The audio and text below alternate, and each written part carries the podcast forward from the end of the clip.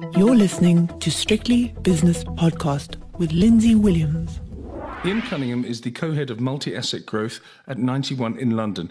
And he sent me a piece last week that discusses how the failure of SVB Financial is a consequence of something much bigger and how we might be facing the start rather than the end of a broader cycle of delinquency, default, and bankruptcy. Quite a powerful statement, Ian. Ian is with me now. And that was before Credit Suisse, Ian. So you were actually.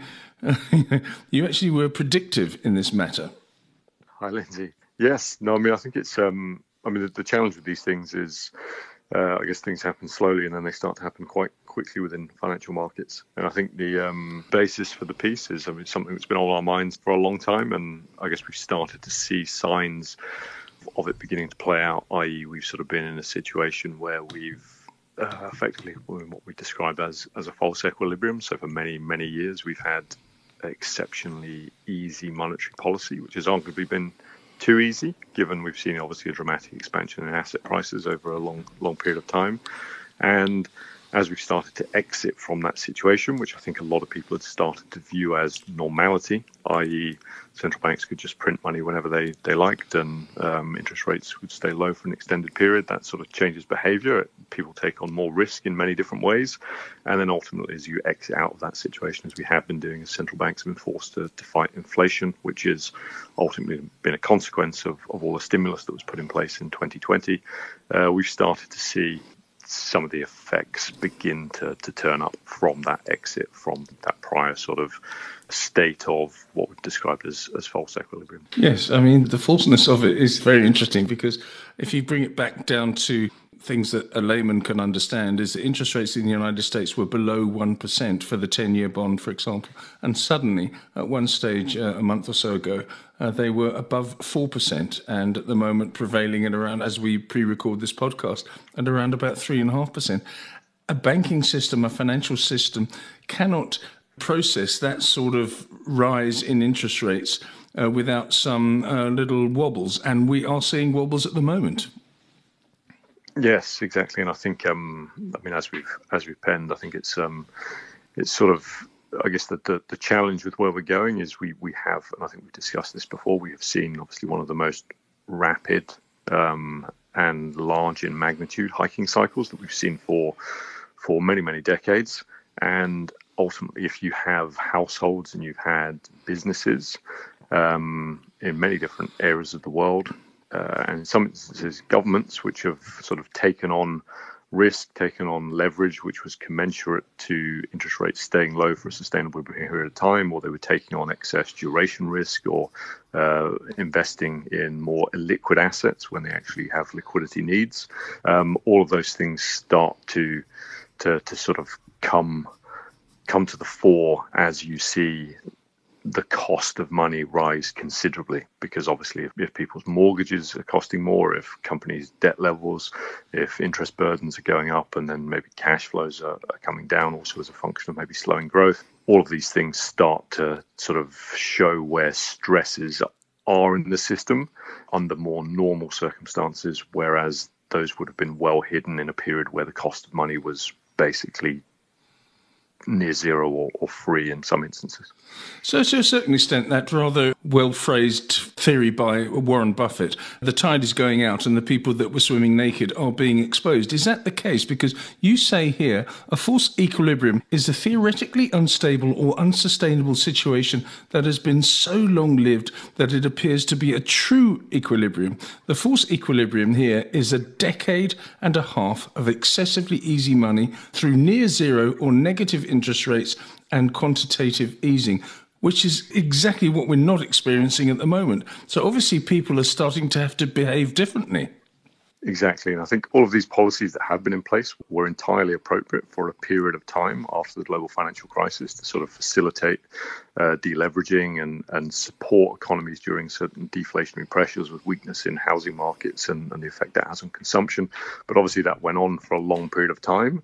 And I think we all we saw a lot of I think it's gone quite quiet now, but we, for a period of time we saw a lot of conversations about modern monetary theory in the sense of there was a lot of people beginning to think that we could just print money and it would have no consequences. But it's exactly the point that, that Warren Buffett has made historically that, that when the tide goes out from a liquidity perspective, those people who are sort of most requiring that liquidity start to come under strain, most notably. And I'd say the one thing that is most interesting about where we are now is when you look back in history, we've only usually ever typically had relatively short periods of the mispricing of the cost of money. So if you think about when the tech bubble burst in the early 2000s, we had a couple of years of excessively cheap money which sort of promoted everything associated with sort of housing markets and the like. And that played out quite quickly over a period of, say, three, four years. Um, this time we've had a very extended period of very cheap money, which will have changed people's behaviors. And as I say,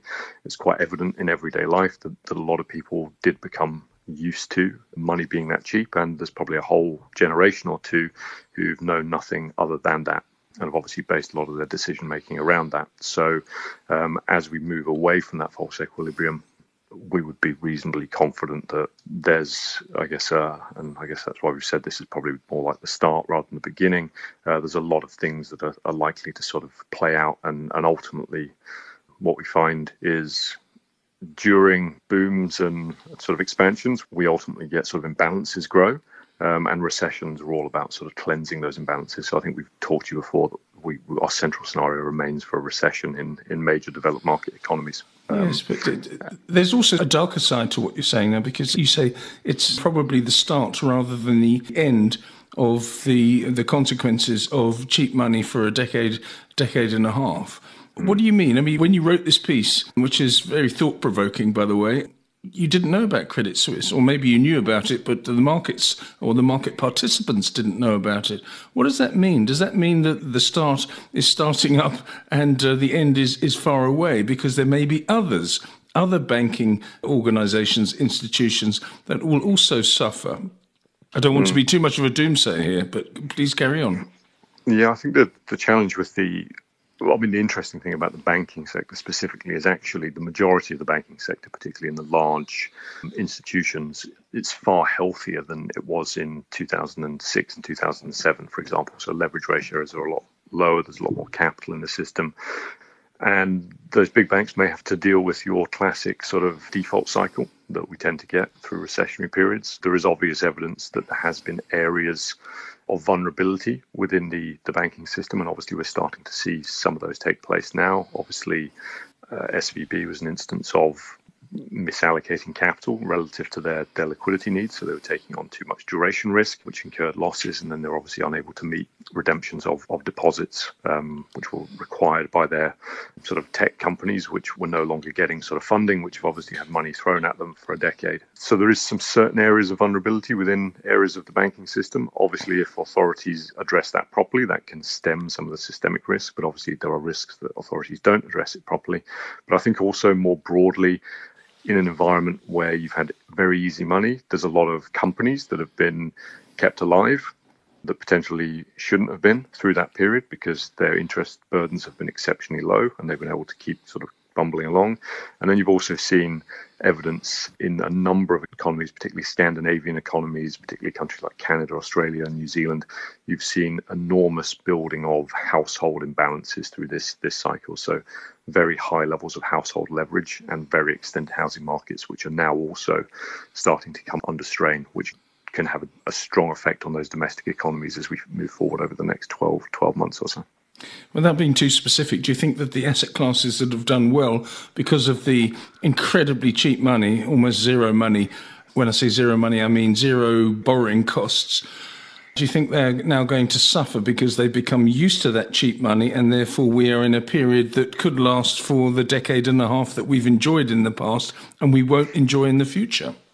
Yeah, I think that the work we've done on this and the, our general thinking behind it is when you take a big step back and you look historically at how financial cycles evolve, usually one financial cycle looks very different to the prior financial cycle. And I think we'd frame that we are moving away from that prior financial cycle. Obviously, things don't happen in a straight line, and if we go into recession, we may see more easy money for a short period of time. But we do ultimately believe that across the next five to 10 years, there are big forces at play, such as deglobalization, a big ramp up in defense spending due to geopolitical risks, an energy transition which is very resource and capex hungry, um, and we also see an end of household deleveraging in the US. So, so all those forces are more resource intensive, they're more capital intensive, they've got more of an inflationary impulse to them, and we think that that changes the landscape for investing relative to the past decade. So we would say the way markets behave in terms of correlations and what leads markets through the next cycle is far more likely to be sort of resource and capex hungry, while the last cycle was all about asset like businesses, disruption, multiple multiple expansion and, and leadership of obviously tech and tech unicorns and, and all these um, sorts of businesses. So what you're saying is that um, you at Ninety One are going to have to sit down and say, right, we've been used to this over the last year and a half and it served us and our clients well. But now we have to serve us and our clients and even better by changing our strategy because everything has changed. Is that what you're saying, Ian? Yes, I think I mean the way we try and run our strategies particularly within our sort of uh, multi-asset growth area is to be focused on being as unbiased and, and as flexible as possible mm. and ultimately we feel that's that's required to sort of stand the test of time over over multiple cycles because obviously if you if you run a significant style bias such as very growth orientated strategies which we've seen do phenomenally well over the past decade then in all likelihood there's a good chance that they will be in the doldrums for a time to come and it will be other areas, like some of our colleagues in the natural resources space and potentially in some of the more value capital hungry type areas that could see a more prosperous period for their types of strategies. Ian, thank you so much for your insight. Ian Cunningham is co head of multi asset growth at Ninety One in London. The views and opinions expressed in these podcasts are those of Lindsay Williams and various contributors and do not reflect the policy, position, or opinion of any other agency, organization, employer, or company associated with strictlybusinesspodcast.com. Assumptions made on the analyses are not reflective of the position of any other entity other than the speaker or the author. And since we are critically thinking human beings, these views are always subject to change, revision, and rethinking at any time. Please do not hold us to them in perpetuity.